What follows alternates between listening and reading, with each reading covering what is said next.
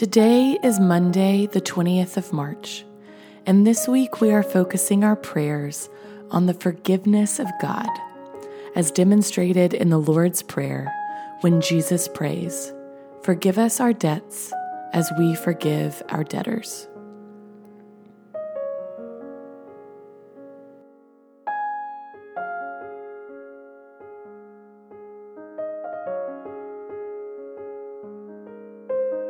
The Lord calls us to worship today with the words of Psalm 36, and we join with the ancient praise of all God's people, saying, "O continue your steadfast love to those who know you, and your righteousness to the upright of heart. Let not the foot of arrogance come upon me, nor the hand of the wicked drive me away."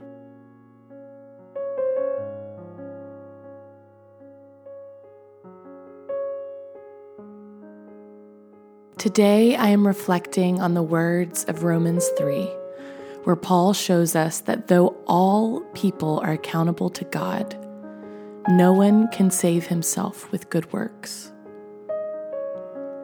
As it is written, "None is righteous, no, not one. No one understands, no one seeks for God. All have turned aside, together they have become worthless. No one does good, not even one. Their throat is an open grave. They use their tongues to deceive. The venom of asps is under their lips. Their mouth is full of curses and bitterness. Their feet are swift to shed blood. In their paths are ruin and misery, and the way of peace they have not known. There is no fear of God before their eyes. Now we know that whatever the law says, it speaks to those who are under the law, so that every mouth may be stopped and the whole world may be held accountable to God. For by works of the law, no human being will be justified in his sight, since through the law comes knowledge of sin."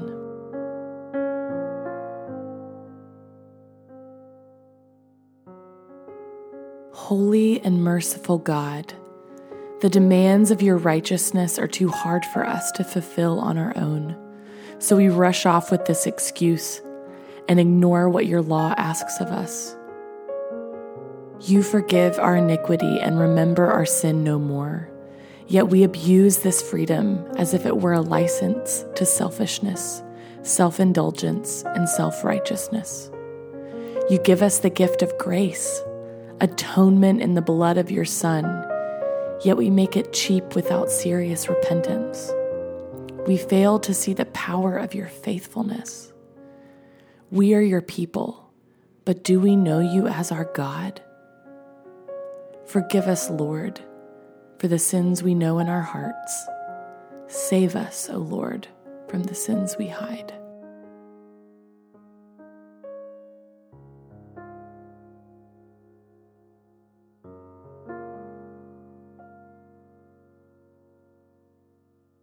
As I return to the passage, I'm reminded of how easy it is for me to read these words, as if I am not a sinner.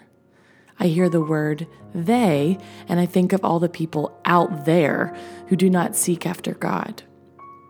And yet the passage makes it very clear. No one is righteous.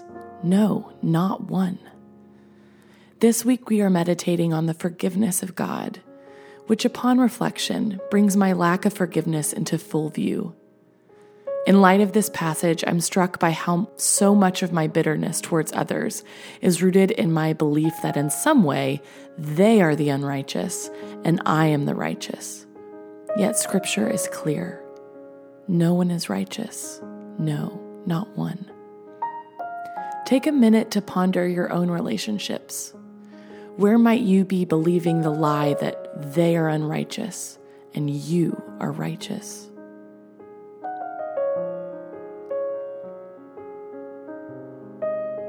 Philippians 3 says that when we count all things as loss, even that satisfaction of being right, we gain Christ and are given perfect righteousness, a righteousness that makes us fit to be in the presence of God.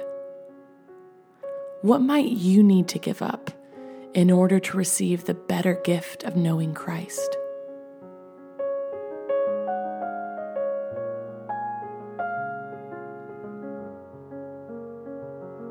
And now, as I prepare to take this time of prayer into the coming day, the Lord who loves me says in Titus 3, "But when the goodness and loving kindness of God our Savior appeared, he saved us, not because of works done by us in righteousness, but according to his own mercy, by the washing of regeneration and renewal of the Holy Spirit, whom he poured out on us richly through Christ our Savior."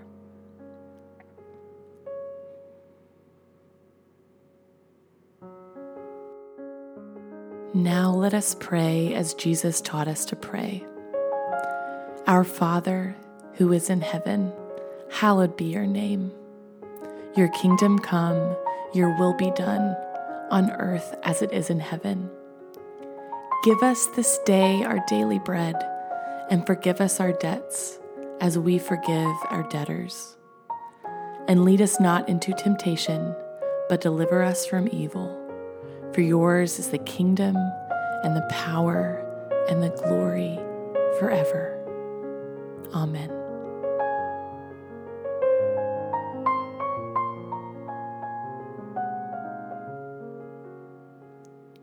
Today's meditation was written, read, and produced by Jess Springer, with music by Michael Anderson.